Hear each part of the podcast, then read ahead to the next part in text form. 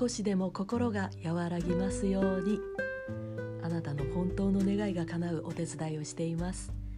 開運心理セラピスト幸子です、えー、今日は前向きになるならないのお話しようかな。えーと、と辞書によるとですね物事に対する姿勢が積極的建設的であること。もう一つはあの単純に前向きでいる、えー、そういう意味が、えー、前向きになるっていうことらしいですね。えー、積極的建設的。うーん慣れたり慣れなかったり私。いいな。あなたはいかがですか、えー、こういう前向きになれるには何があるとそうなるかなって、えー、3つその元があるなって私は考えています。この3つね。責任感義務感願いです、えー、大人と子供の違いって責任感を持ってるかどうかってあると思うんですね。えー、大人になってくるとですねいろいろやるべきこと果たすべきことお役目ありますよね。あなたにもいろいろお立場ってものがおありでしょう、えー、こうやって私喋ってる間もさまざまなところで、えー、いろいろな方々がお役目果たしてくださってお仕事してくださって世の中が動いてるんですよね日々いろいろ働いてくださって本当にありがとうございますでねこの責任感とか義務感を感じてそれをもとにそこからよしやるぞって前向きになっていくってすっごく大事。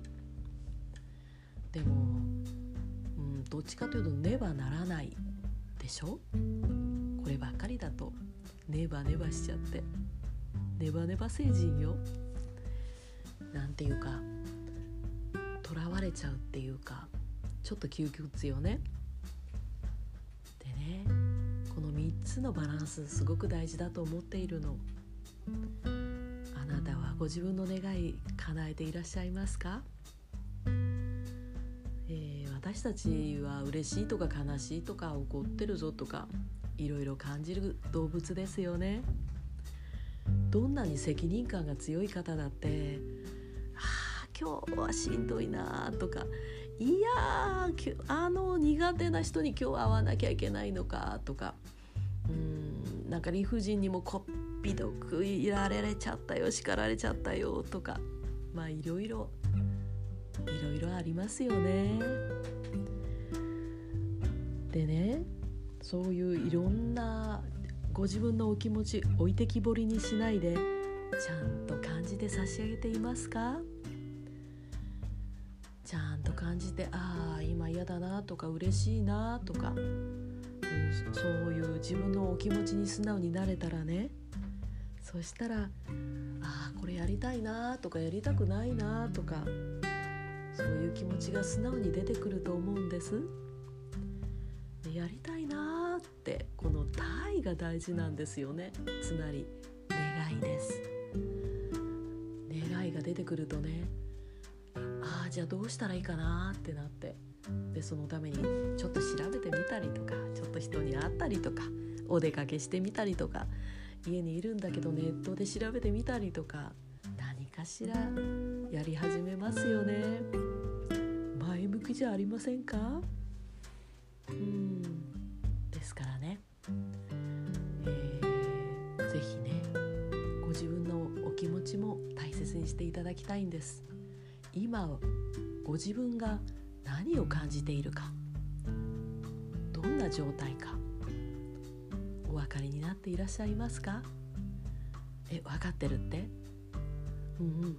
今お仕事中だからこれやりたいかなって思ったけど後回しにしたんですね。そうですよね。大事ですよね。で後回しばっかりが得意になってませんか？分かってるつもりになってその願い置いてきぼりにしたりスルーしちゃったりするのが得意になったりしていませんか？ぜひね、寄り添って差し上げてください。でその願いをねどこかで叶えて差し上げてくださいね。あそれよりも前に毎週毎週ご自分を知る。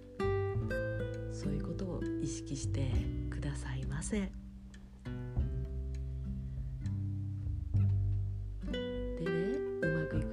かない時もあるかもしれませんが是非ねぎらいの言葉をかけて差し上げてくださいませ。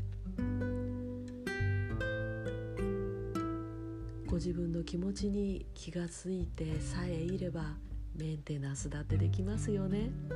そしたらまた積極的になったり前向きになることができます。どうぞどうぞ。自分を大切に毎日ねぎらいながら、えー、寄り添って差し上げてください今日も最後までお聞きくださいましてありがとうございますではまたね。